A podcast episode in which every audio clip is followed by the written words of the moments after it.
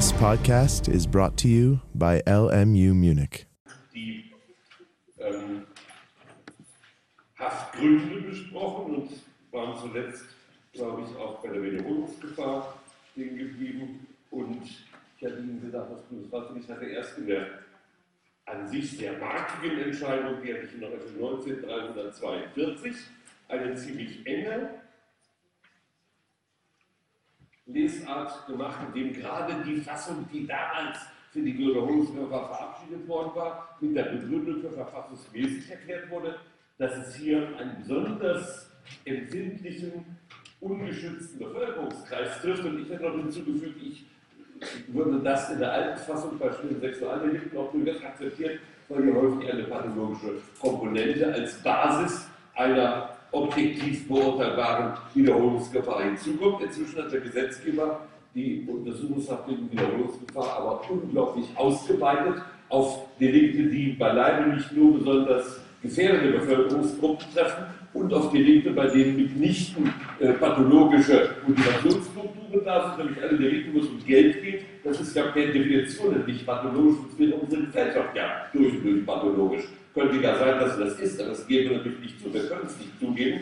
Also alle Vermögensdelikte können eigentlich ihrer Struktur nach nicht pathologisch motiviert sein. Also hätte man erwarten sollen, dass das Bundesverfassungsgericht diese Ausweitung kopiert hätte, aber, und die Entscheidung hatte ich noch nicht angeschrieben, will ich aber auch noch nachtragen, 35, 185, da ist dann auch diese Ausweitung mit der Begründung akzeptiert worden, es gibt ja so viele Kautelen im Untersuchungshaftrecht. Erstmal funktionieren die Kautelen nicht besonders gut, wie wir heute noch sehen werden, wenn ich Ihnen die des Bundesverfassungsgerichts ähm, äh, auch noch nenne. Der, die eine Kammer, die sich mit Straftaten befasst, hat ja sozusagen pro Monat ein paar Mal Haftbefehlsverlängerungen zu kassieren, weil ihm die Kautelen doch nicht greifen.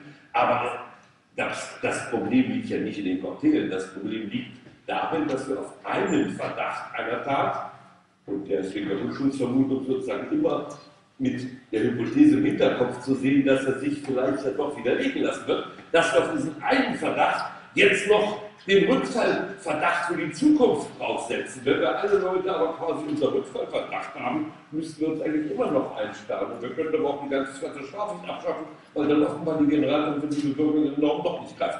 Also wir häufen zwei Verdachtsmomente aufeinander. Und diese ähm, rechtsstaatliche Bedenklichkeit kennt er dadurch, dass ich Kautelen einbaue ins Verfahren, nicht beseitigt werden, sodass eigentlich ähm, diese Entscheidung des Bundesverfassungsgerichts nicht akzeptabel ist.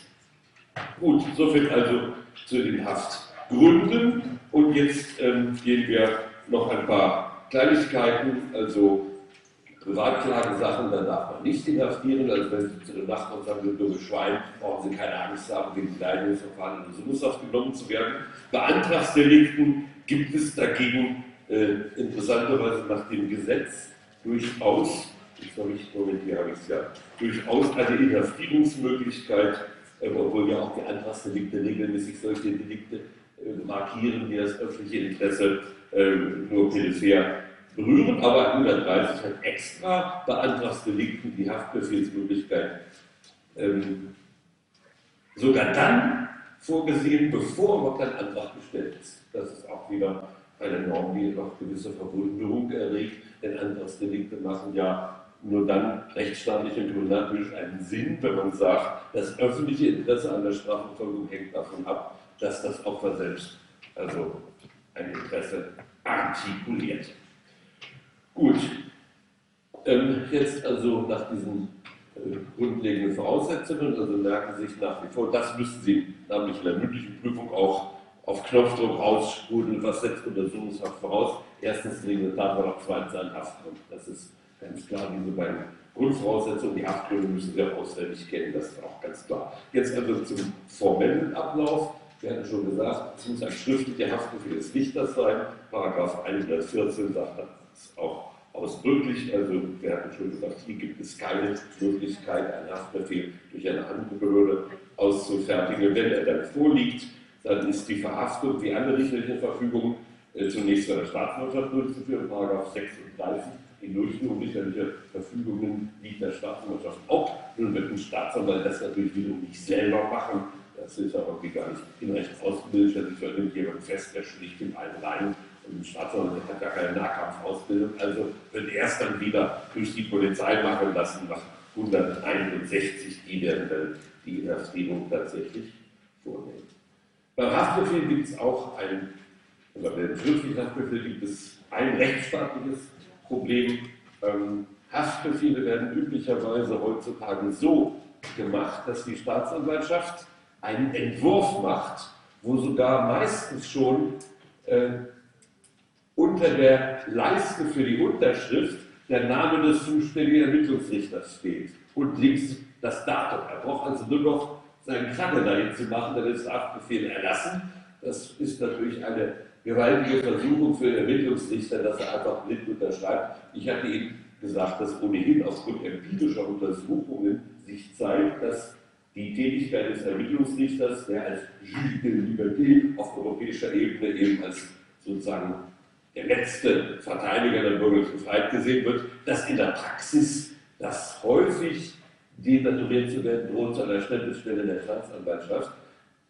Das hat ja auch Gründe, die man sehen muss. Erstens, wenn der Untersuchungsrichter, äh, wenn der Ermittlungsrichter beim Haftbefehl jetzt noch einmal die gesamten Akten durchsuchen, durchwühlen muss, bedeutet, wird das natürlich einen enormen Arbeitsaufwand bedeuten, sodass schon von der Sache her ein Ermittlungsrichter, der nochmal alles auf Punkt und Komma nachkontrolliert, das Verfahren in der Tat sehr verlängern äh, würde. Auf der anderen Seite muss man sehen, dass der Ermittlungsrichter, wir hatten ja über seine Aufgabe gesprochen, ähm, nur die Rechtmäßigkeit prüft, nicht die Zweckmäßigkeit. Das führt nicht dazu, dass der Ermittlungsrichter grundsätzlich dem Staatsanwalt auch die Strategie überlassen. Die kann nur der Staatsanwalt bestimmen. Und deswegen wird ein Richter natürlich auch Angst haben, wenn er jetzt eine Inhaftierung ablehnt, indem er sagt, für mich ist der Tatverdacht nicht dringend genug und die Wiederholungsgefahr ist für mich nicht klar genug, dass er mit einer solchen Ablehnungsentscheidung natürlich dem Staatsanwalt sein gesamtes Ermittlungskonzept über den Haufen zu werfen droht. Insoweit ist das also einerseits psychologisch verständlich, dass der Ermittlungsrichter sich scheut, hier Anträgen der Staatsanwaltschaft nicht zu entsprechen. Auf der anderen Seite ist das nun aber seine Aufgabe. Er muss die rechtlichen Voraussetzungen prüfen und ähm, die prozessuale Schlussfolgerung, das ist jetzt natürlich wieder eine rechtspolitische Schlussfolgerung, muss dann im Grunde sein, okay, der Ermittlungsrichter als Schutzinstitution ist durchaus eine wichtige Institution. Allerdings wissen wir, dass sie nicht so viel leistet, wie sie auf den ersten Blick verspricht. Und deshalb müssen wir auch gewisse ähm, Kompensationen an die äh, Grundrechtseingriffe anderweitig heften. Zum Beispiel, das hatten wir bei der, bei der Verteidigungsstellung der Akten sich schon mal angesprochen, meiner Meinung nach wäre es eine äh, notwendige Kompensation zu sagen, wenn inhaftiert wird, dann volle Akten. Wir werden Sie immer wieder darüber gesprochen, dass aufgrund der Rechtsprechung vom Bundesverfassungsgericht und vor allem vom Europäischen Gerichtshof für Menschenrechte mit Inhaftierung Zugang zu den zentralen Belastungsdokumenten gegeben werden muss. Das ist ja schon ein Fortschritt immerhin. Denn das Bundesverfassungsgericht hat aus, hat aus auf rechtliches Gehör und 1904, also Kontrolle der öffentlichen Gewalt durch die Judikative, hat das Bundesverfassungsgericht gefordert. Und dasselbe hat der Europäische Menschengerichtshof aus dem Grundsatz des Fair Trial gefordert. Wenn ich jemanden inhaftiere und damit praktisch seine Verteidigung ja auch äh, mehr oder weniger paralysiere und gleichzeitig ihm schon eine Art vorgezogener Freiheitsstrafe ähm, ähm, auferlege, dann muss wenigstens seine Verfahrensposition gestärkt werden, sodass er jetzt anargumentieren kann. Und wenn er gar nicht weiß, weshalb er inhaftiert ist, kann er das nicht. Wie gesagt, das ist schon ein Fortschritt richtigerweise und das wäre so eine Ausbalancierung, wie ich sie überhaupt in unserem Verfahren an vielen Stellen für rechtsstaatlich notwendig halte, dass wir volle Akteneinsicht geben würden mit der Untersuchungshaft, dann würde der Staatsanwalt sich eben auch immer genau überlegen, ob er jetzt wirklich zum Mittel der Untersuchungshaft greift, weil er sich sagt, na ja, ich will mir vielleicht noch nicht vollständig in die Karten gucken lassen, okay, dann soll er aber mit der Inhaftierung auch noch warten. Die Idee ist, dass der Staatsanwalt erst dann inhaftiert, wenn wirklich der Fall schon eben dick liegt. Gleichzeitig kann man diese Argumentation voller Akteneinsicht auch damit begründen, dass häufig der Staatsanwalt ja gar nicht beurteilen kann, ob nicht in Dingen, die er als irrelevant sieht, der Beschuldigte und sein Verteidiger aufgrund ihrer Kenntnis des Sachverhalts Entlastungsperlen entdecken, die sie jetzt weiterentwickeln können. Gut, also so viel zur ermittlungsrichtlichen Kontrolle und zu dem Bedürfnis nach einer doch noch äh, über die Kontrolle hinausgehenden Ausbalancierung der Position. Gut, die, der Haftbefehl nehmen wir an, liegt vor. Jetzt wird der zu Inhaftierende ergriffen. Und jetzt, was jetzt kommt, das regelt nun das Gesetz mit einer mit einem Perfektionismus, da brauchen Sie sich nur das Gesetz durchzulesen, ähm, also 114 folgende.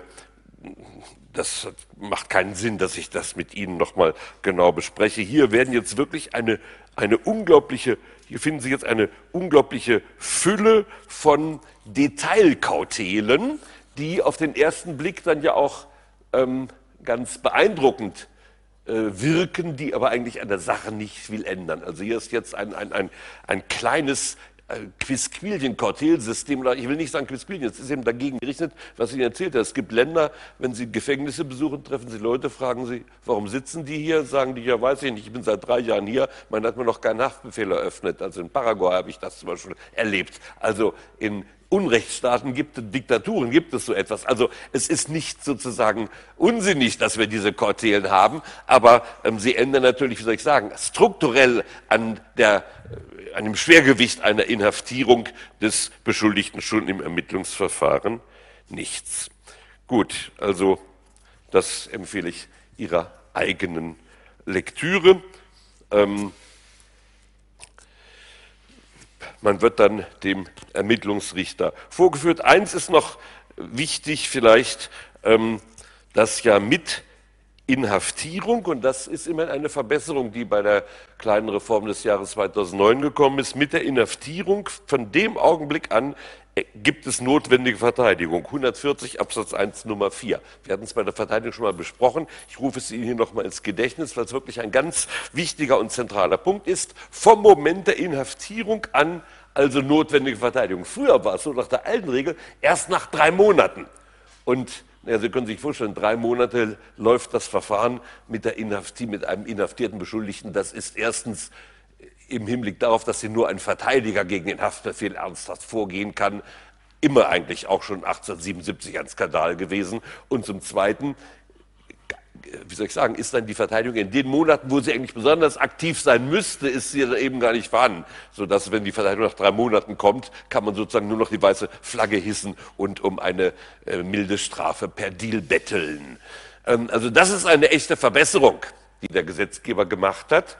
Ähm, nun wissen Sie ja inzwischen schon, dass ich immer dem Gesetzgeber gegenüber misstrauisch bin. Dem deutschen Gesetzgeber im Strafprozesssachen fühle ich mich so wie eine Ehefrau, die, wenn der Ehemann abends nach Hause geht und sich vor den Fernseher setzt und die erste Bierflasche aufmacht, doch mal leise auf den Flur geht und in seinem Jackett nachschaut, was sie da so alles findet, vielleicht ein Lippenstift, eine Telefonnummer oder was auch immer. So ähnlich versuche ich auch dem Gesetzgeber immer ein bisschen in die Karten zu schauen. Und kurz bevor der Gesetzgeber diese wunderschöne und sehr zu lobende äh, notwendige Verteidigung ähm, einführte, hatte eine Untersuchung meines Kollegen Schöch zum Ergebnis geführt, dass die Prozesse sehr schön durch frühzeitige Deals abgekürzt werden, wenn Verteidiger da sind.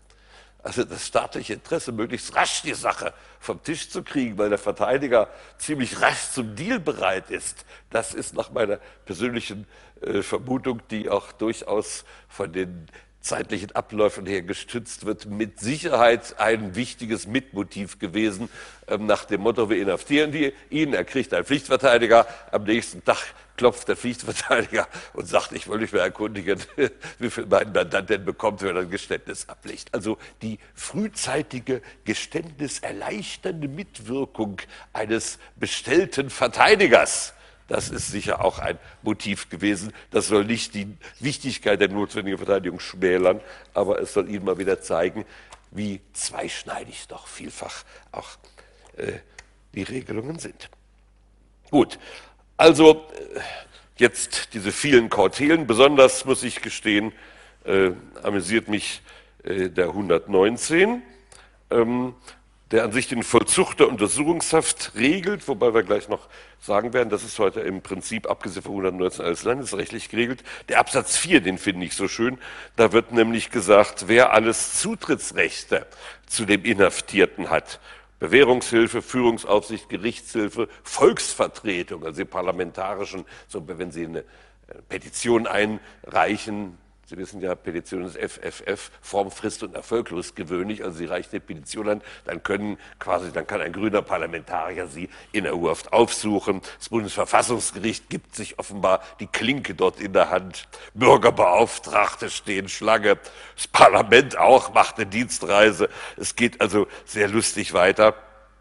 Ähm, es fehlt, meinte gerade mein Assistent Herr Roger, es fehlt eigentlich der EU-Tierarzt, der hier kein äh, Betretungsrecht hat. Also das ist geradezu mit einer wollüstigen Akribie geregelt, wer alles damit reingehen kann. Das ist wieder ein Beispiel dafür, man überschlägt sich förmlich in Kautelen.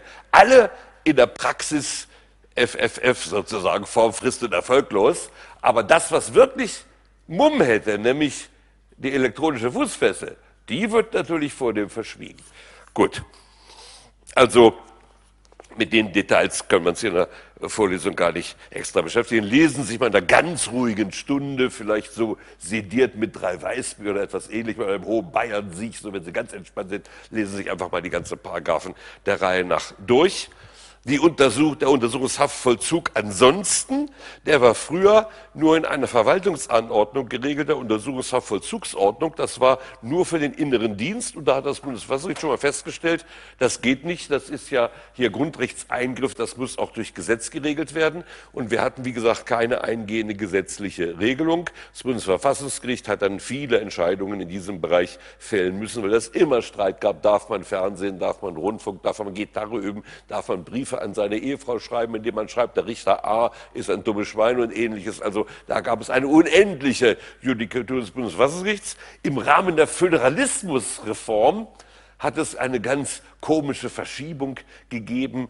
Ähm, man wollte sich ja nun, konnte sich irgendwie nicht einig, weil die Länder müssen auch was haben. Dann bekamen sie den Haftvollzug, also den Strafvollzug, der war bundesrechtlich ja wunderbar geregelt. Warum man das jetzt in die Kompetenz der Länder geben musste, die daraufhin Länderstrafvollzugsgesetze gemacht haben, die zu 90 Prozent das alte Bundesstrafvollzugsgesetz abgeschrieben haben, ist mir persönlich äh, nicht äh, so sehr erkennbar. Und dann wollten die Länder immer noch ein bisschen mehr haben und dann haben die Verhandler des Bundes gesagt, na gut, dann kriegt ihr auch noch einen Untersuchungshaftvollzug. Und jetzt ist also Untersuchungshaftvollzug in den Ländern landesrechtlich geregelt obwohl 119 wiederum eine Art Basisvorschrift ist. Also diese Art der, der gesetzlichen Mischregelung ist bar jeden Sinnes. Vor allen Dingen das Strafverfahren ist ja bundesgesetzlich geregelt. Und die Untersuchungshaft ist ein Institut des Strafverfahrens. Und jetzt für den Vollzug zu sagen, na, die einen Länder, die, die geben vielleicht Fernseher und die anderen gehen, geben nur, weiß ich nicht, ein Transistor oder die einen haben ein Chlor für jeden Untersuchungshäftling, die anderen haben ein Dreifachchlor für acht Untersuchungshäftlinge oder so. Also ich ridikulisiere es bewusst etwas, weil ich keinen vernünftigen Sinn darin sehe, dass man hier jetzt die Untersuchungshaftvollzug wieder landesrechtlich geregelt hat. Es gibt auch ein bayerisches Untersuchungshaftvollzugsgesetz dementsprechend und zwar, also wenn Sie schon mal vielleicht nach sechs Weißbier noch stärker sediert sind, können Sie sich auch das mal durchlesen. Das ist am 20. Dezember 2011 erlassen, ist am 01.01.2012 in Kraft getreten und hat also 45 Paragraphen, womit Bayern sogar noch, ähm, also relativ bescheiden war. Es gibt andere Bundesländer, die haben noch viel mehr Paragraphen zustande gebracht. Also ich behandle es in der Vorlesung nicht. Ähm, nach wie vor muss man natürlich sagen, ähm, dass die, der Untersuchungshaftvollzug ist grundrechtlich durchaus prekär, denn Sie müssen überlegen, es ist ja, eine, wir haben ja gesagt, dogmatisch gesehen ist es eine Aus Aufopferung des Beschuldigten, den ich ja immer noch mutmaßlich für unschuldig halten muss, indem ich sage, auch wenn du unschuldig bist, damit Strafrechtspflege stattfinden kann, muss die Untersuchungshaft in Kauf nehmen. Das heißt, wir müssen sie als Aufopferung legitimieren können. Wir können sie nicht durch die Schuld des Täters, wir können sie nur als Aufopferung eines präsumptiv Unschuldigen rechtfertigen. Und da müsste an sich sein Leben in der Untersuchungshaft genauso weitergehen wie außerhalb Zum Beispiel, weil ich heute das gerade mit Weißbier habe, bleiben wir noch mal bei diesem äh, bayerischen Getränk, das eigenartigerweise neuerdings auch von Brauereien außerhalb Bayerns produziert werden darf. An sich eine schwere Verletzung des bayerischen Nationalgefühls, wie ich finde. Kurz und gut, Weißbier oder Untersuchungshaft können Sie ja mitkommen. Also das kriegen Sie nicht. Alkohol in Untersuchungshaft ist streng verboten.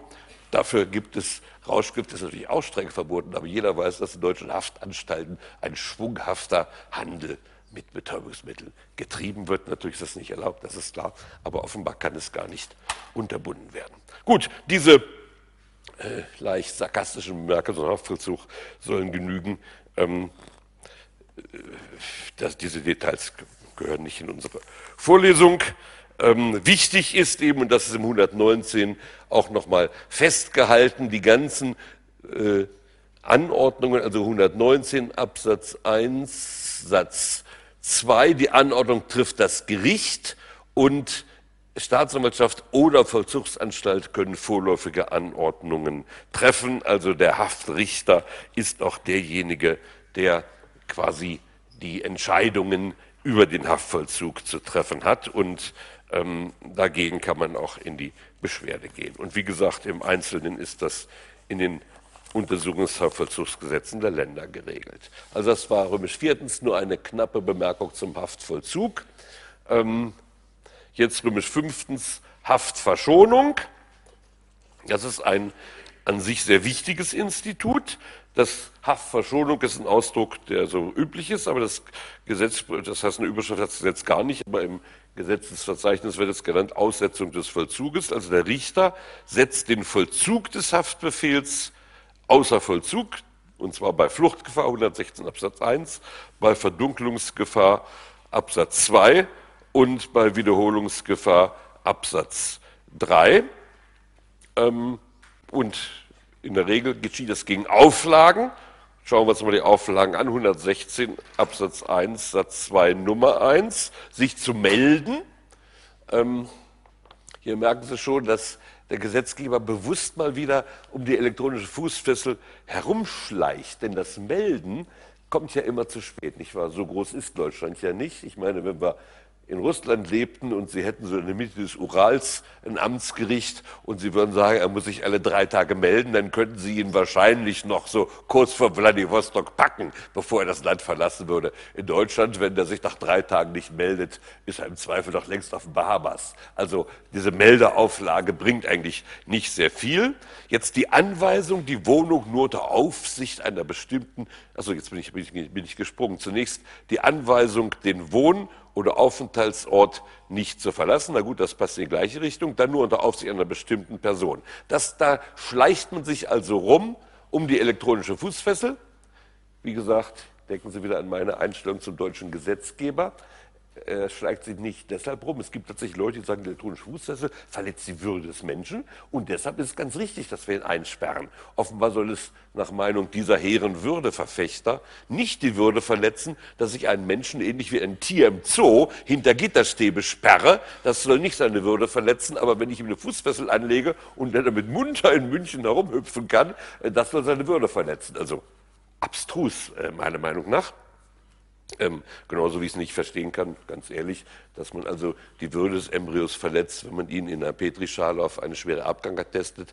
Das soll aber nicht seine Würde verletzen, wenn ich den Embryo, der drei Monate alt ist und gesund und munter im Mutterleib sich tummelt, wenn ich ihn einfach abtreibe. Also das sind so merkwürdige, die unsere Würdetheoretiker haben so merkwürdige, ähm, im Grunde durch Zirkelschlüsse gebastelte Vorurteile, was Würde sei und was nicht sei, weil sie in die Würde bestimmte Definitionen hineinlegen, die ja natürlich, wie gesagt, klassischer Zirkelschluss, ich, ich definiere etwas erst in bestimmter Weise, um es dann hinterher rauszuholen. Also eine Würdeverletzung durch die elektronische Fußfessel vermag ich nicht zu erkennen und dass der Gesetzgeber sich um die elektronische Fußfessel herumschleicht, hat eben nun den Grund, dass er die Aussetzung des Haftvollzuges in Wahrheit in das freie Ermessen des Richters rücken will. Denn der Richter kann immer sagen, diese ähm, Auflagen sind doch alle ziemlich unwirksam, also genügt es mir nicht, um damit die Fluchtgefahr zu beseitigen. Da kann er ihn drin lassen. Dagegen, wenn wir die Fußfessel hätten,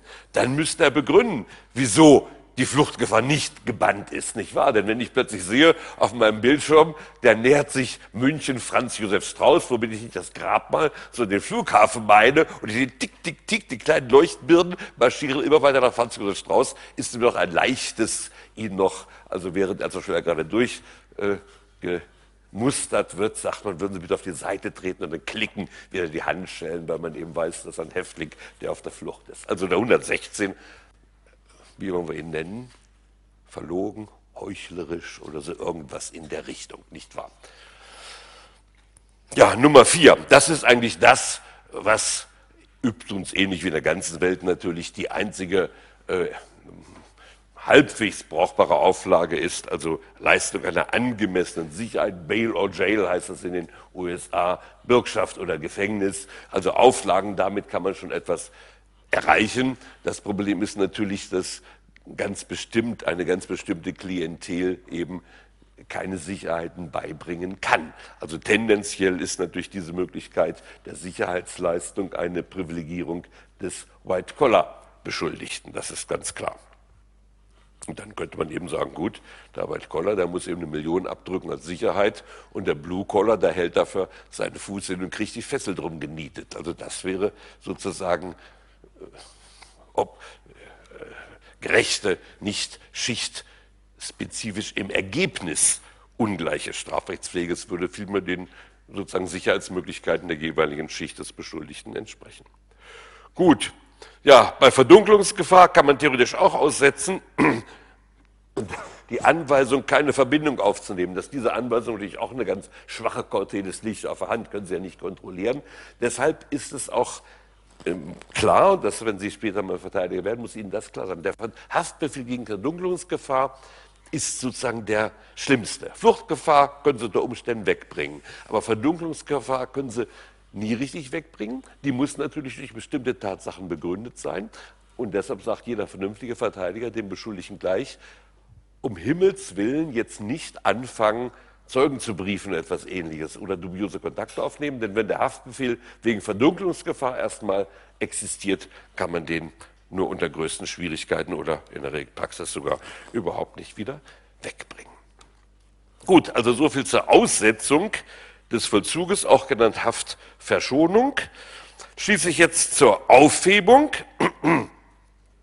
Der Haftbefehl äh, ist an sich vom Gesetz ursprünglich also zunächst Aufhebung 120 und dann die Fristbegrenzung 121. Und nach 120 ist er aufzuheben, wenn die Voraussetzungen nicht mehr vorliegen, namentlich wenn er freigesprochen ist. Sagen könnte man denken, das ist doch wohl Blödsinn, wenn er freigesprochen ist. Aber die Staatsanwaltschaft kann ja noch in die Revision gehen gegen den Freispruch, nicht wahr? Ich meine, wenn er rechtskräftig freigesprochen ist, gibt es ja kein Verfahren mehr. Kann er sowieso nicht mehr inhaftiert werden. Aber wenn sie freigesprochen sind, die Staatsanwaltschaft geht in die Revision, dann er muss trotzdem mit dem Freispruch aufgehoben werden. Und Absatz 3 ist sehr interessant aus strukturellen Gründen auch aufzuheben, wenn die Staatsanwaltschaft es vor Erhebung der öffentlichen Klage beantragt. Wir hatten gesagt, die Staatsanwaltschaft ist Herr des Ermittlungsverfahrens oder Herrin, müssen wir ja sagen. Zumal ja die meisten Staatsanwälte ohnehin heute weiblich sind. Also die Staatsanwältinnen sind Herrinnen des Ermittlungsverfahrens. Äh. Ähm, deshalb, wenn Sie antragen, freizulassen, muss freigelassen werden.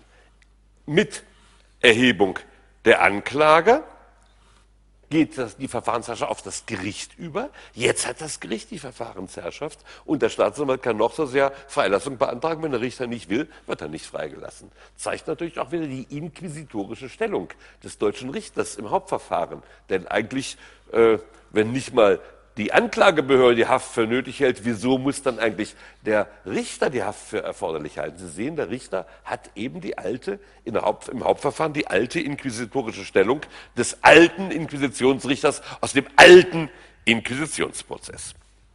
Ja, wie sieht es nun aus mit der Dauer? Wir haben zunächst eine ziemlich großzügig, muss man sagen. Es gibt also viele Länder der Welt, da darf die Untersuchungshaft nur einen Monat dauern, darf dann noch etwas verlängert werden, unter Umständen nochmal verlängert werden.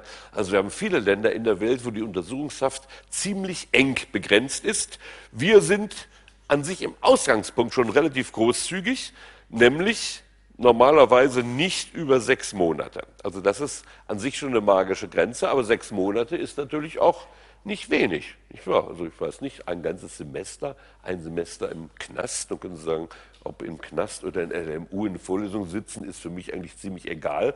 Aber ein Semester, ja, oh, mit Ferien, das ist das schlimme Jahr. Einschließlich der Ferien, die vier Monate der Vorlesungszeit könnten wir ja noch so auf einer Backe absetzen, aber mit Ferien. Also sechs Monate ist schon ziemlich großzügig. Aber jetzt kommt gleich das dicke Ende hinterher. Es darf nur, also doch, aufrechterhalten werden, wenn die besondere Schwierigkeit oder der besondere Umfang der Ermittlungen oder ein anderer wichtiger Grund das Urteil noch nicht zulassen. Also im Grunde kann man sagen, ziemlich generalklauselartig, nicht wahr? Ich meine, wenn es alles ein ganz simpler Fall ist, äh, wird das ja auch nicht vorkommen. Also eigentlich ziemlich sehr, schon von Voraussetzungen her sehr großzügig. Der Gesetzgeber hat immerhin dadurch diese etwas schwache materielle Kautel durch eine hinzukommende Verfahrenskautel zu verstärken versucht, dass er gesagt hat, das muss das OLG machen, 122.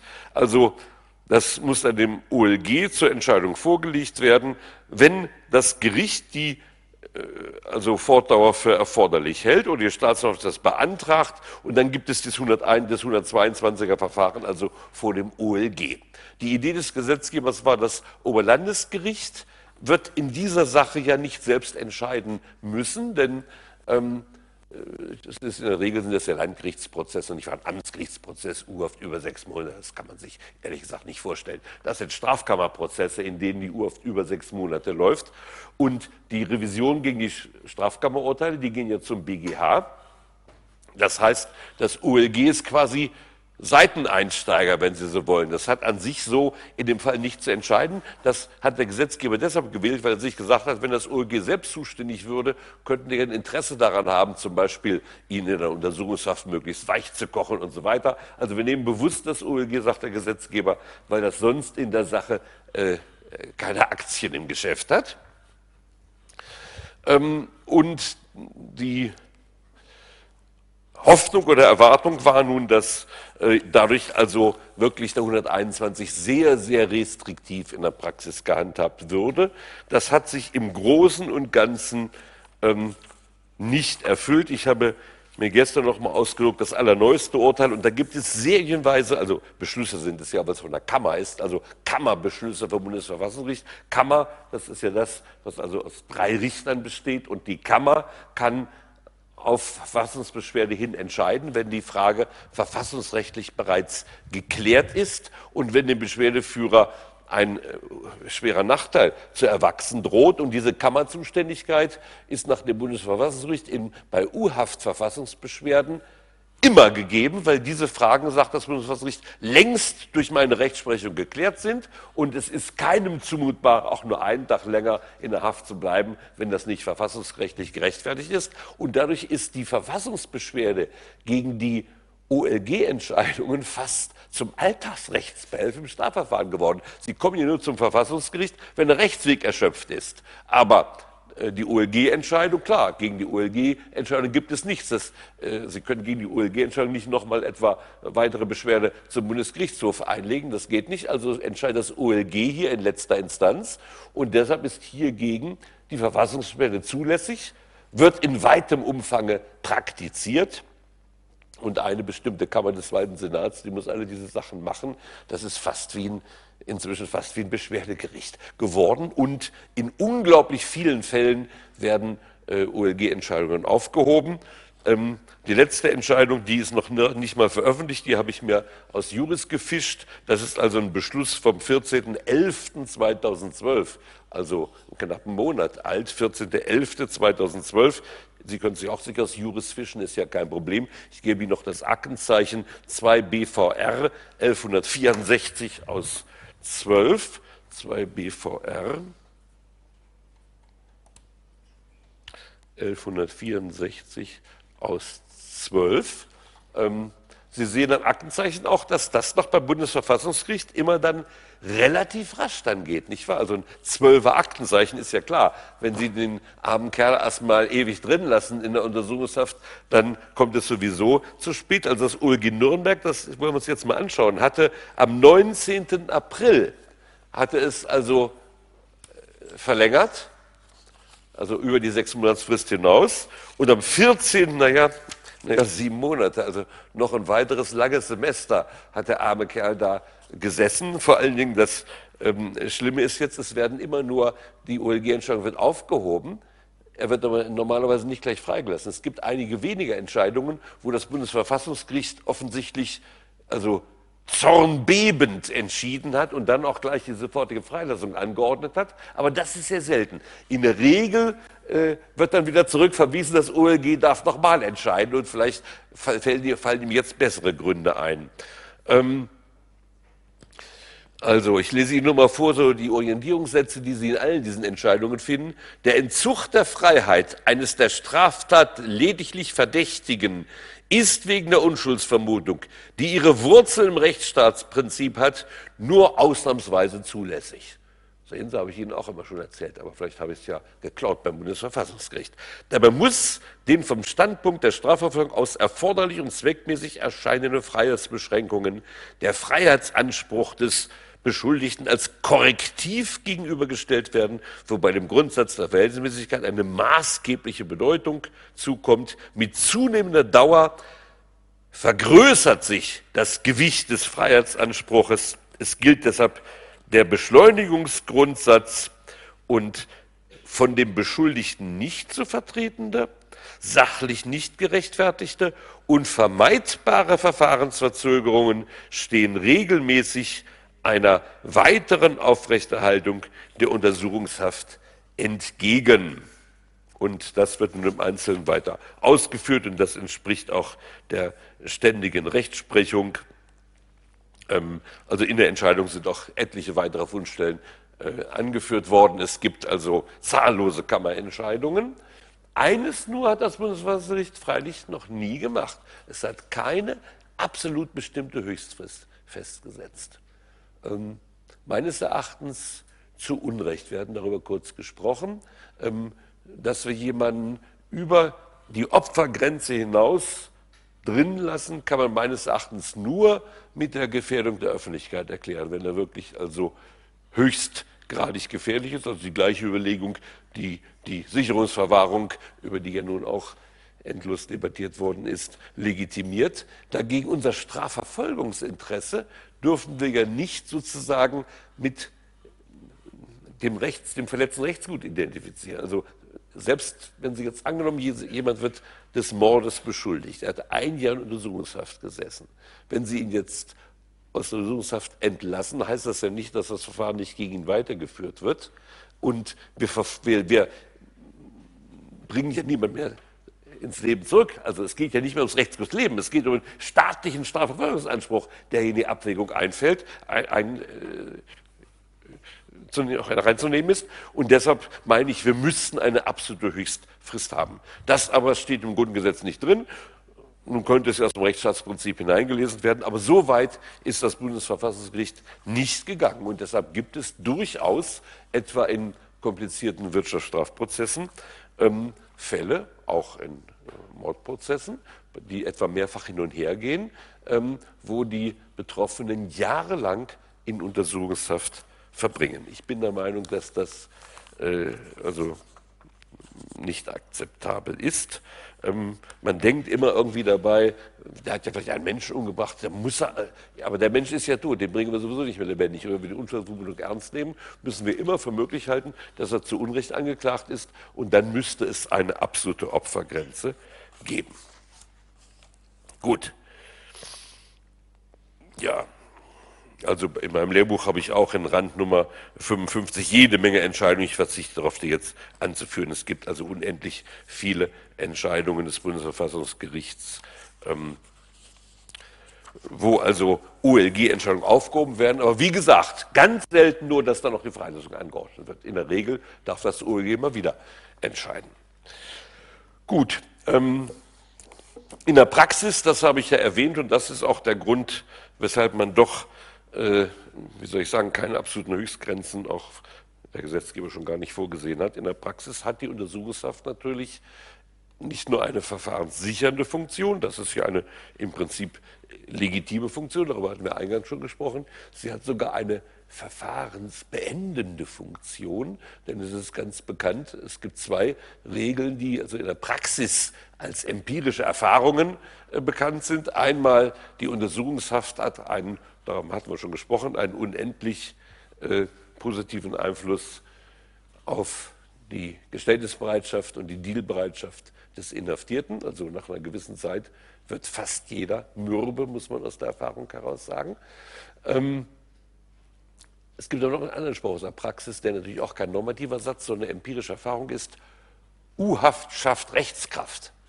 Was heißt dieser Spruch, U-Haft schafft Rechtskraft? Damit meint man, wer lange in U-Haft sitzt, wird in der Regel nicht mehr freigesprochen und bekommt meistens eine Strafe, die jedenfalls etwas über der U-Haft liegt, weil Richter ungern Haftentschädigung, äh, also Urteile fällen, die zur Haftentschädigung führen. Das merken Sie, äh, natürlich sagen die, sagt die Justiz, nein, wir entscheiden das alles ganz objektiv und neutral, aber Sie merken das beim Dealen, wenn Sie jemanden verteidigen, der schon eine Zeit lang gesessen hat und Sie dealen jetzt die Strafe, dann kommt entweder raus, die Strafe liegt über der bisher schon verbüßten U-Haft, oder wenn die Sache nun doch so läppisch ist, dass es, äh, wie soll ich sagen, äh, also eine höhere Strafe echt gar nicht mehr vorstellbar ist. Nehmen wir an, Sie haben weitere Vorwürfe zu entkräften vor als Verteidiger. Da wird gesagt, wie wäre es denn ja, wenn wir uns einigen, man sagt auf der Geldstrafe oder auf eine Freiheitsstrafe zur Bewährung, das ist ja sehr häufig. Jemand hat schon, es kommt nicht selten vor, dass jemand viele Monate in U-Haft sitzt und man einigt sich im Dealwege auf eine Bewährungsstrafe. Dann gehört aber immer dazu, das darf zwar nicht versprochen werden, aber als Gentleman's Agreement gehört es dazu, dass der Angeklagte, dass der Beschuldigte sagt, ich werde aber auf meine Haftentschädigung verzichten. Und daran sehen Sie, dass durchaus der Verzicht auf Haftentschädigung eine Rolle spielt bei der Justiz als Motiv. Denn sie, sie erkennen es, also wie soll ich sagen, sie entlarven es anhand der Routinen beim Dealen. Da sehen Sie, was wirklich relevant ist. Warum interessiert sich der Richter für die Vertragsentschädigung? Braucht er doch nicht, darf er gar nicht. Aber es spielt beim Dealen immer eine zentrale Rolle. Und das ist eben auch ein weiteres Argument. Es ist ja so, dass es wäre ein naturalistischer Fehlschluss, wenn Sie aus diesen Missbräuchen der U-Haft schon bestimmte normative Folgerungen ableiten wollen. Aber wenn man eben bestimmte Vulnerabilitäten, bestimmte Konstellationen findet, die zum Missbrauch geradezu einladen, dann entspricht es einer rechtsstaatlichen Gesetzgebung nach Ausbalancierungen zu suchen. Und das ist direkt eine Folgerung aus empirischen Erfahrungen über Missbrauchbarkeit und Vulnerabilität. Gut, ähm, als letztes nur noch ein Hinweis, das will ich auch im Detail nicht besprechen. Zu den vielen Kautelen, die der Gesetzgeber also hier vorgesehen hat, gehört auch die, das Haftprüfungsverfahren 117 sagt, solange der Beschuldigte in U-Haft ist, kann er jederzeit die gerichtliche Prüfung beantragen, ob der Haftbefehl äh, aufzuheben ist und grundsätzlich auch 118 mündliche Verhandlung.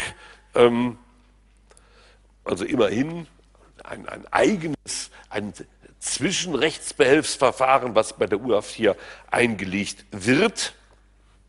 Ähm, die, der Effekt ist, ist, aber auch natürlich nur begrenzt, ähm, es sei denn, Sie wollen was anbieten. Nicht wahr? Also, wenn der Anwalt zum Ergebnis kommt, äh, mein Mandant sitzt jetzt schon so lange drin, er bricht seelisch zusammen, dass ich die Sache zum Freispruch bringen kann, ist unwahrscheinlich. Die deutsche Freispruchsquote, nebenbei bemerkt, liegt bei 3,4 Prozent. Also Sie können sich, wenn Sie später Verteidiger sind, leicht ausrechnen, wie groß Ihre Chancen sind. Zwar wird jeder Verteidiger denken, ich bin der zweite Bossi.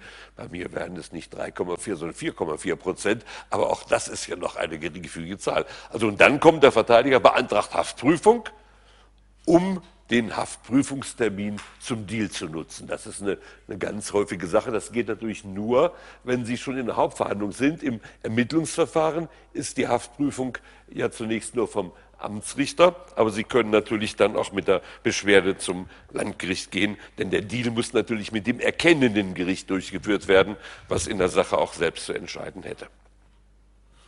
Gut, soviel also zur Untersuchungshaft.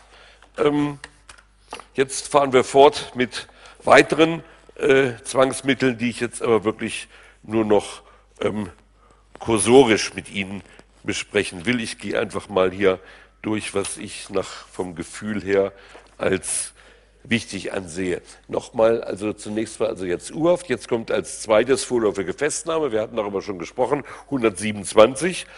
Ähm, Sie müssen ein paar Dinge eben im Kopf behalten, weil die auch wirklich klausurträchtig sind. Das vorläufige Festnahmerecht nach 127.1 ist ein Jedermannsrecht, kann also jeder ausüben. Allerdings setzt das voraus, dass der Betroffene auf frischer Tat, also der, Festgenommene auf frischer Tat betroffen ist. Das gibt eine Reihe von Klausuren, bei denen dann das Strafverfahrensrecht materiell rechtlich relevant wird, denn das vorläufige Festnahmerecht ist ein Rechtfertigungsgrund für Freiheitsberaubungen, weil es eine Tat frisch. Dazu gibt es eine gewisse äh, äh, Kasuistik, also sie muss, er muss im räumlichen und zeitlichen engen Zusammenhang mit der Tat selbst betroffen werden. Also die Tat muss noch frisch sein, man sieht förmlich das Blut tropft noch aus der tödlichen Wunde heraus, nicht wahr? Und dann müssen Sie ihn nicht nur also in zeitlichem Zusammenhang mit der Tat antreffen, Sie müssen ihn auch in einem räumlichen Zusammenhang treffen. Also nehmen wir an, Sie finden eine Leiche und sagen sich, das Blut läuft von mir aus noch raus, zeitlich ist das alles noch ganz frisch, aber Sie sagen sich, das kann nur Otto Huber gewesen sein, fahren zu Otto Huber nach Hause, da sitzt er gerade gemütlich vom Fernseher, dann fehlt es auch am räumlichen Zusammenhang, wenn Sie ihn jetzt in seiner Wohnung festnehmen wollen. Also ein enger räumlicher, zeitlich räumlicher Zusammenhang mit der Tat, nur dann ist sie frisch. Das Zentralproblem, was in Klausuren auch immer wieder mal drin vorkommt, was wir auch schon angesprochen hatten, was sehr umstritten ist, ähm, ist die Frage, muss es der wirkliche Täter sein? Oder reicht es aus, dass er nach den Umständen, die ich vor mir sehe, sich als Täter aufdrängt? Also reicht mit anderen Worten auch für das Jedermannsfestnahmerecht ein starker Tatverdacht aus? Oder muss ich den wirklichen Täter auch erwischen? Nach dem Bonner des Gesetzes gilt letzteres. Neuerdings ist im Schrifttum fast schon die überwiegende Auffassung, äh, dass es auf einen hinreichenden Verdacht nur ankommen würde. Das verstößt aber nicht nur gegen Wortlaut, das verstößt auch gegen die Systematik und gegen den Zweck des Gesetzes. Die, aus der Systematik des Gesetzes ergibt sich, dass nach 127 Absatz 2 Polizeibeamte, und zwar alle Polizeibeamten, das ist ein Unterschied, das brauchen keine Ermittlungspersonen der Staatsanwaltschaft zu sein. Hier hat also auch der schlichteste, einfachste Polizeiwachmeister der keine, keine Hilfsperson der Staatsanwaltschaft ist, hat hier das allgemeine Festnahmerecht, wenn die Voraussetzungen eines Haftbefehls gegeben sind.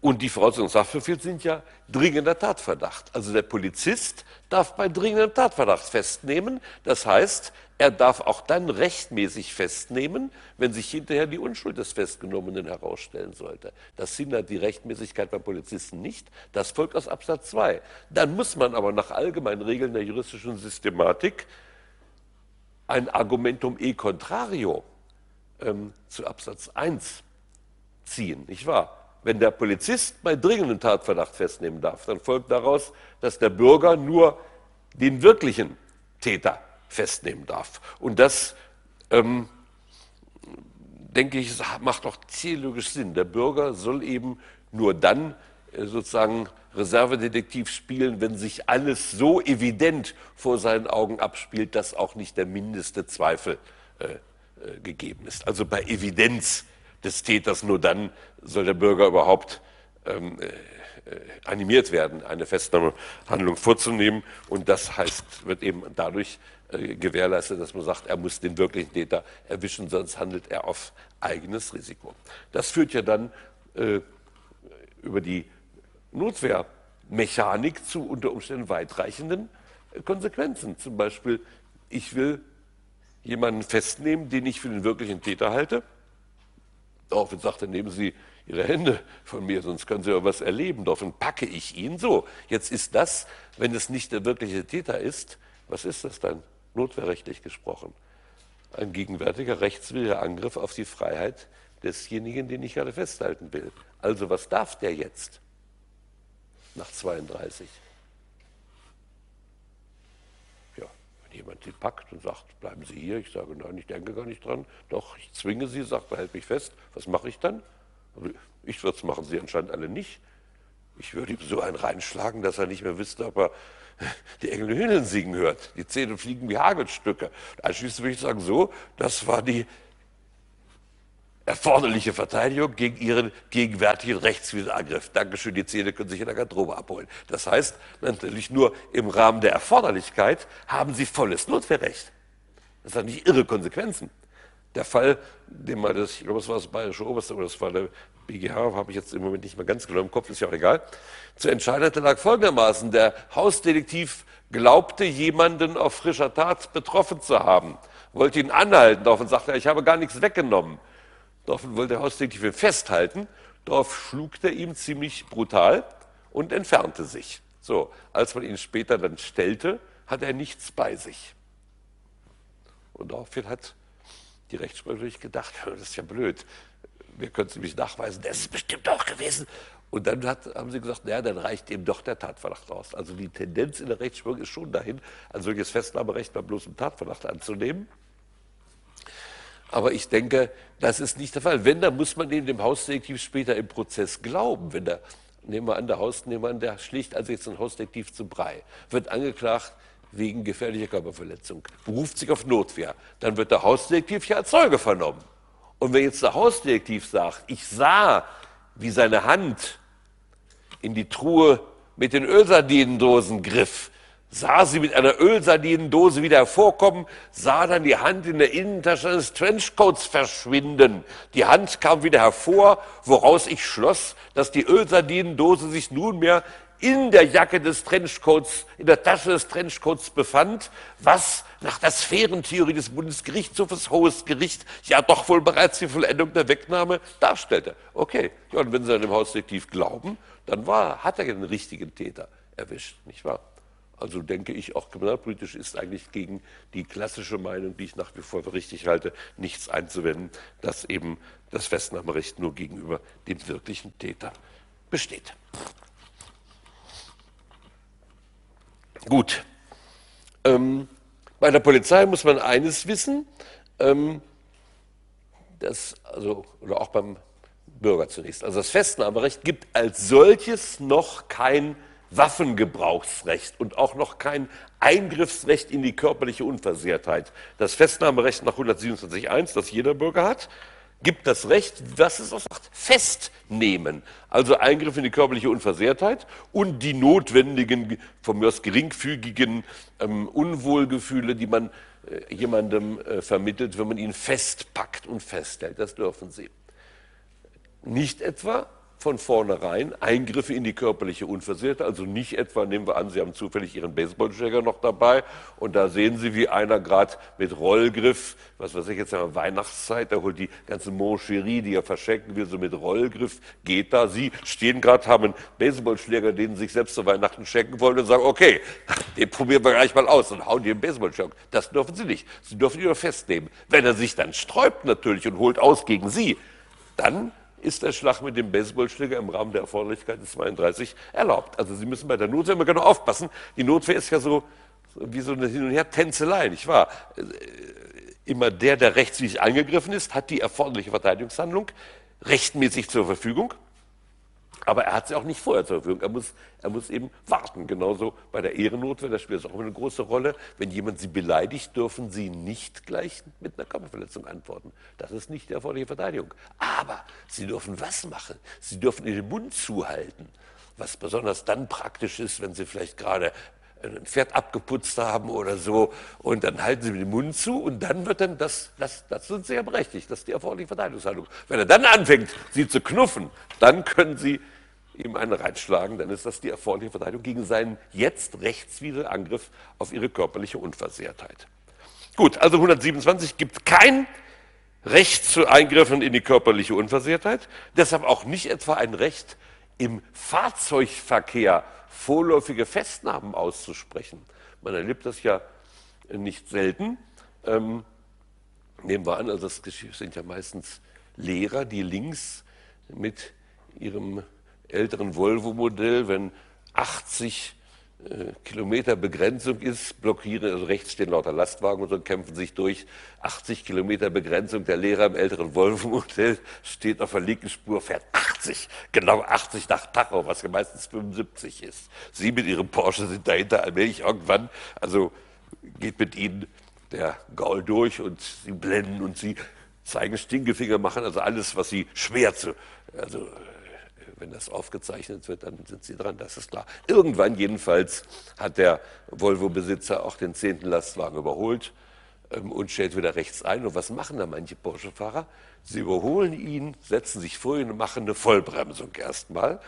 Ähm, meistens lässt er dann doch nicht auffahren. Das geht dann ja doch meistens glimpflich aus. Aber es könnte ja eine vorläufige Festnahme sein nach einer Nötigungshandlung. Sie können sagen, der Kerl hat mich genötigt. Jetzt nehme ich ihn vorläufig fest, indem ich ihn auf mich drauffahren lasse. Also Porsche ist vielleicht nicht das Beste, aber stellen Sie sich vor, Sie würden einen Land Rover fahren, dann könnte man ihn ruhig mal hinten mal aufs Reserverad drauffahren lassen. Also im Kraftfahrzeugverkehr auch nichts erlaubt. So, nach 127.2 sieht es etwas anders aus, das muss man auch wissen. Die Polizeibeamten, deren Festnahmerecht bestimmt sich nicht nach der Strafprozessordnung, also jetzt meine ich die Durchführungsmodalitäten, bestimmen sich nicht nach der Strafprozessordnung, sondern nach dem Landespolizeirecht. Und zwar das, was das Landespolizeirecht oder bei Bundespolizeibeamten Gesetz über unmittelbaren Zwang durch Polizeibeamten des Bundes, ähm, also das, was in diesen Polizeigesetzen über das Waffengebrauchsrecht geregelt ist. Und da ist zum Beispiel sehr einschränkend, also von Schusswaffen dürfen Sie nur in extremen Fällen und nur nach Vorwarnung und und und Gebrauch machen. Sie müssen auf die Beine schießen. Also das Waffengebrauchsrecht ist in den Polizeigesetzen der Länder oder auch eben im Waffengebrauchsrecht des Bundes im Einzelnen geregelt und das ist dann auch maßgeblich. Gut. Ähm,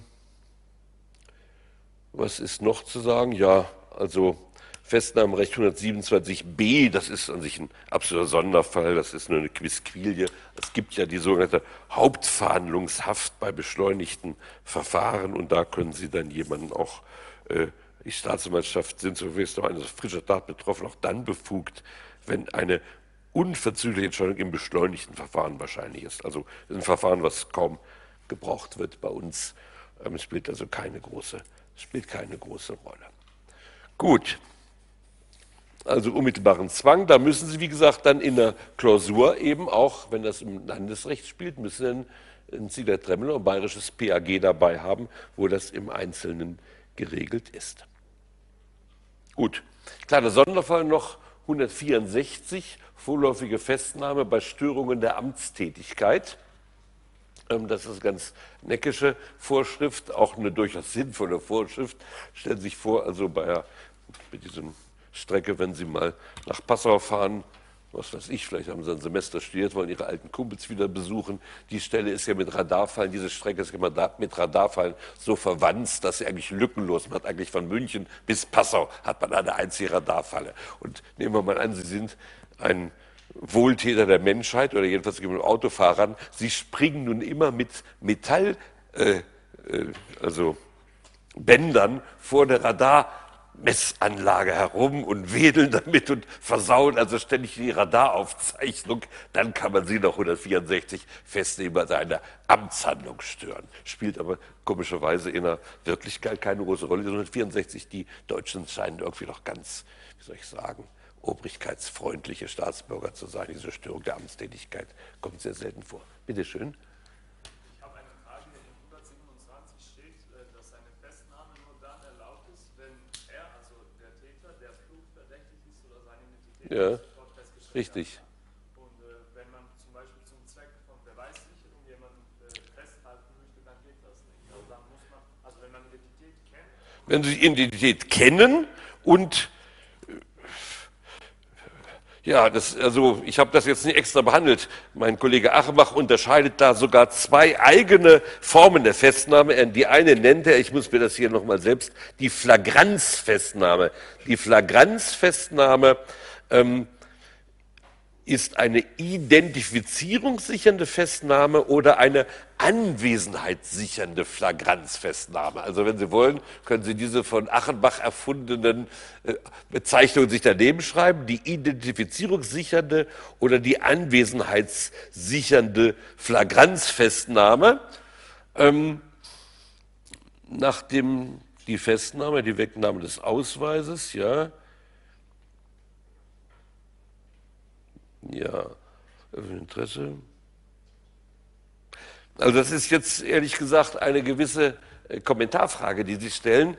Ähm, Im Grunde geht es Ihnen darum, wenn Sie den kennen und der rennt weg und setzt sich zu Hause vor den Fernseher, kann man jedenfalls außer durch ihre Zeugenaussage ja nicht mehr nachweisen, dass er am Tatort gewesen ist. Und die Anwesenheit am Tatort ist natürlich ein ganz wichtiges Belastungsindiz, nicht wahr? Deshalb gibt es ja das berühmte Alibi, der Alibi-Nachweis, wenn sie woanders gewesen sind, weil ein Mensch nun mal selten an zwei Orten gleichzeitig sein kann, es sei denn, sie sind also sehr schwärmerisch veranlagt und glauben das.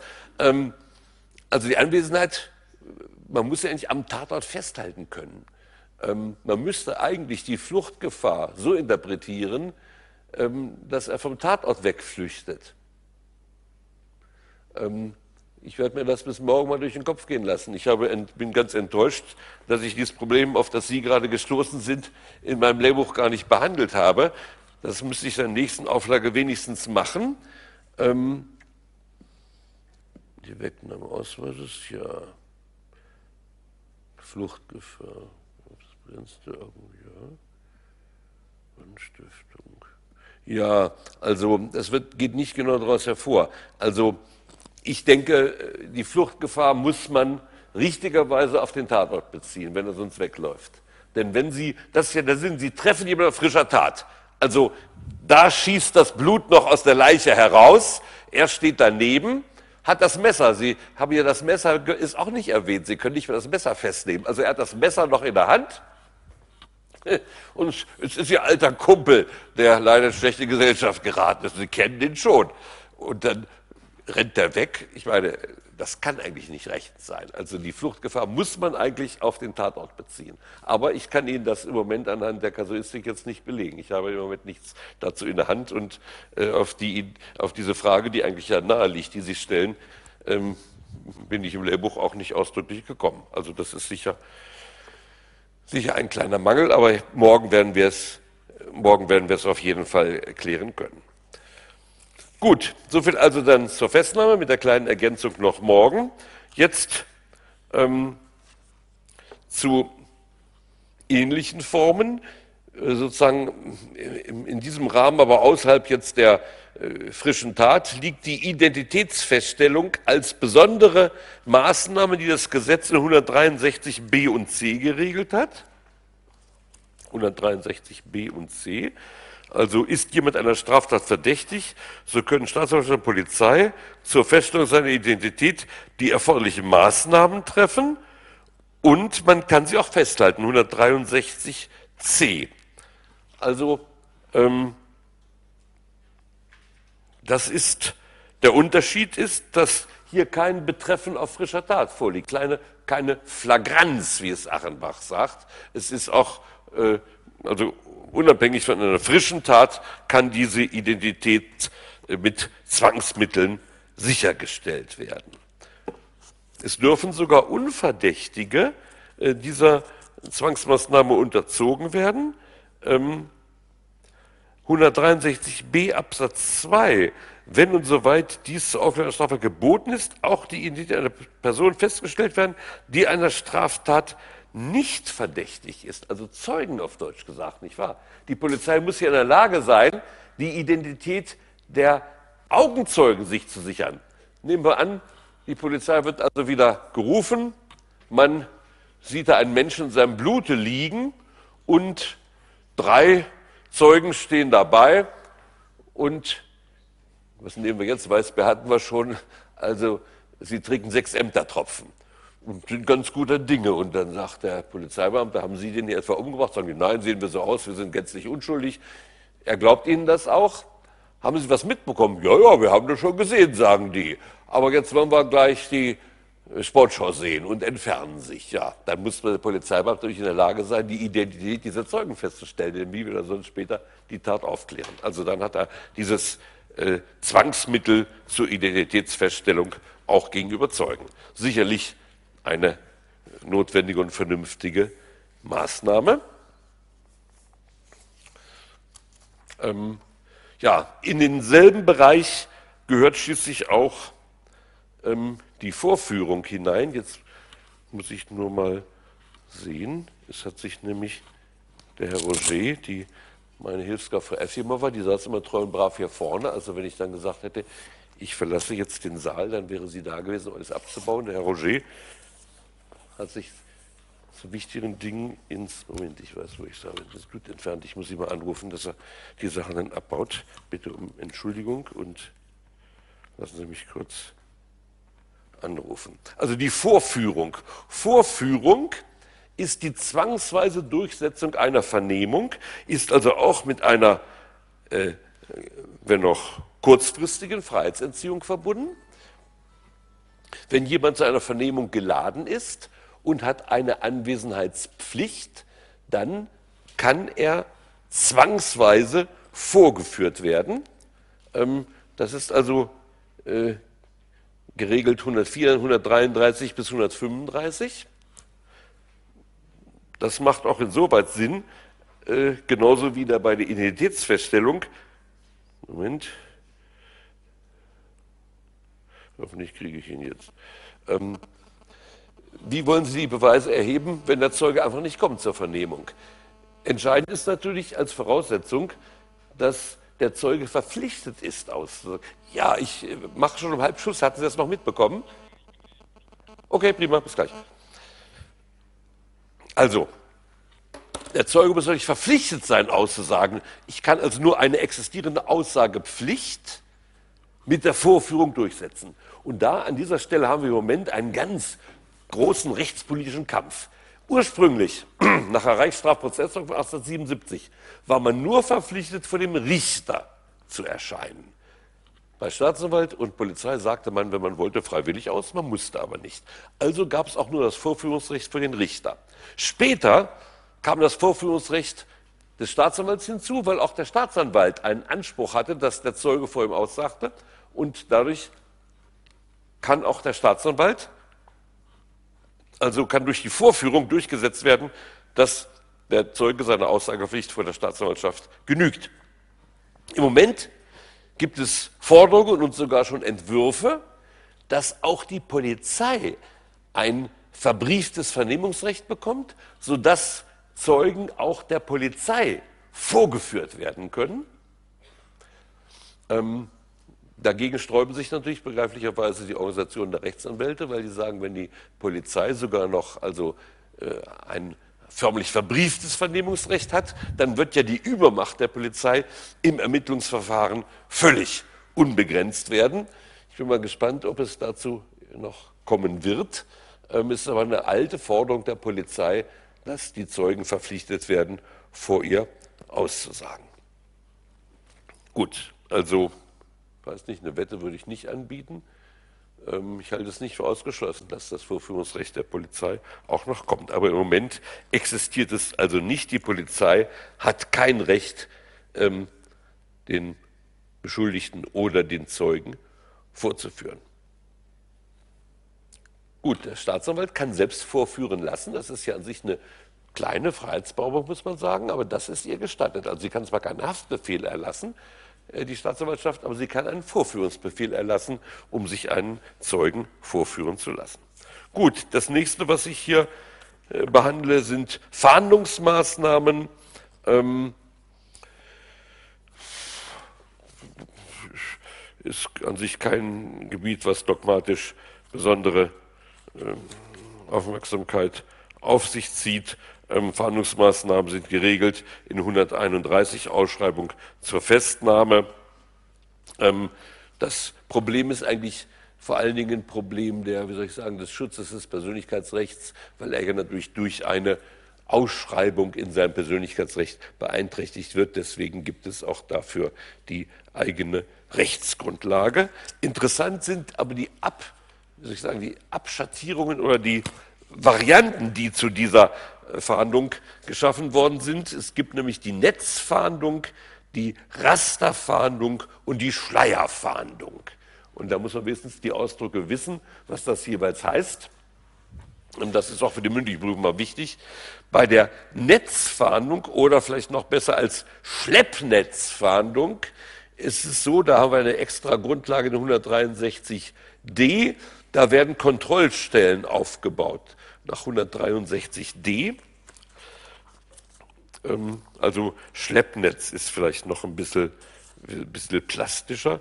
Also wenn jemand bestimmte Tatsachen begangen, also bestimmte schwere Straftaten, so dürfen die anlässlich einer grenzpolizeilichen Kontrolle und so weiter in einer Datei gespeichert werden. Also Schleppnetzfahndung bei Grenzübertritten. Die Schleierfahndung ist was ähnliches, aber die dient präventivpolizeilichen Zwecken. Die Schleierfahndung und ist im 13.1 Nummer 5 des bayerischen PAG geregelt. 13.1 Nummer 5 bayerisches PAG. Das erlaubt also innerhalb des Grenzbezirks verdachtsunabhängige Personenkontrollen. Muss man übrigens gerade auch als einfacher Bürger wissen, dass sie im, im Grenzbezirk verdachtsunabhängig kontrolliert werden können. Normalerweise setzt ja die Kontrolle einen bestehenden Verdacht voraus, aber im Grenzbezirk dürfen sie verdachtsunabhängig kontrolliert werden, ob sie zum Beispiel gerade Betäubungsmittel eingeschmuggelt haben oder etwas ähnliches. Und dann die Rasterfahndung. Die Rasterfahndung, die ist ursprünglich entwickelt worden im Kampf gegen den Terrorismus, war eine, eine geniale Idee von dem damaligen BKA-Präsidenten Horst Herold, Sie war, ist damals ohne Anlass im Gesetz entwickelt, äh, ohne Anlasspunkt im Gesetz entwickelt worden, ist jetzt aber im Gesetz geregelt worden, 98a und b. Das nennt sich hier nicht Rasterfahndung, nennt sich maschineller Abgleich und Übermittlung personenbezogener Daten. Da sind zunächst wieder ist der Katalog der schwerwiegenden Delikte.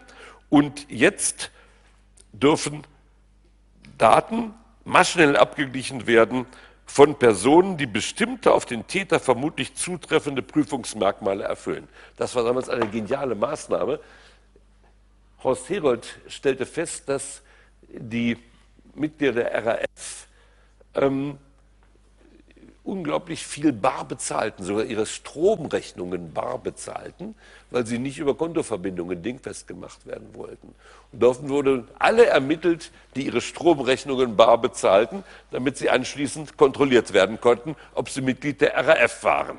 Und das bezog natürlich eine große Zahl von Personen ein, die gänzlich unverdächtig waren und in deren äh, informationelle Selbstbestimmung hier eingegriffen wurde. Und seit der Anerkennung des Grundrechts auf informationelle Selbstbestimmung musste hierfür natürlich eine Rechtsgrundlage her. Und diese Rechtsgrundlage, und die nennt man nun Rasterfahndung 98a, 98b, weil sie nach einem bestimmten Raster einfach Merkmale abgleichen.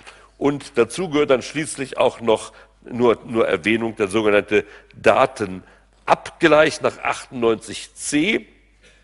Das ist kein Fall der Rasterfahndung, sondern da gleichen Sie vorhandene Daten innerhalb eines Ermittlungsverfahrens ab. Der Datenabgleich wäre die Rasterfahndung 98a und b, die bezieht in erheblichem Umfang Tatunverdächtige in diesen Abgleich mit ein und deshalb äh, muss man hier also die besondere Rechtsgrundlage der 98a und b schaffen. Gut, okay, wir machen heute also ein bisschen äh, früher Schluss und holen das irgendwann noch nach. Morgen geht es sowieso weiter. Schönen Nachmittag.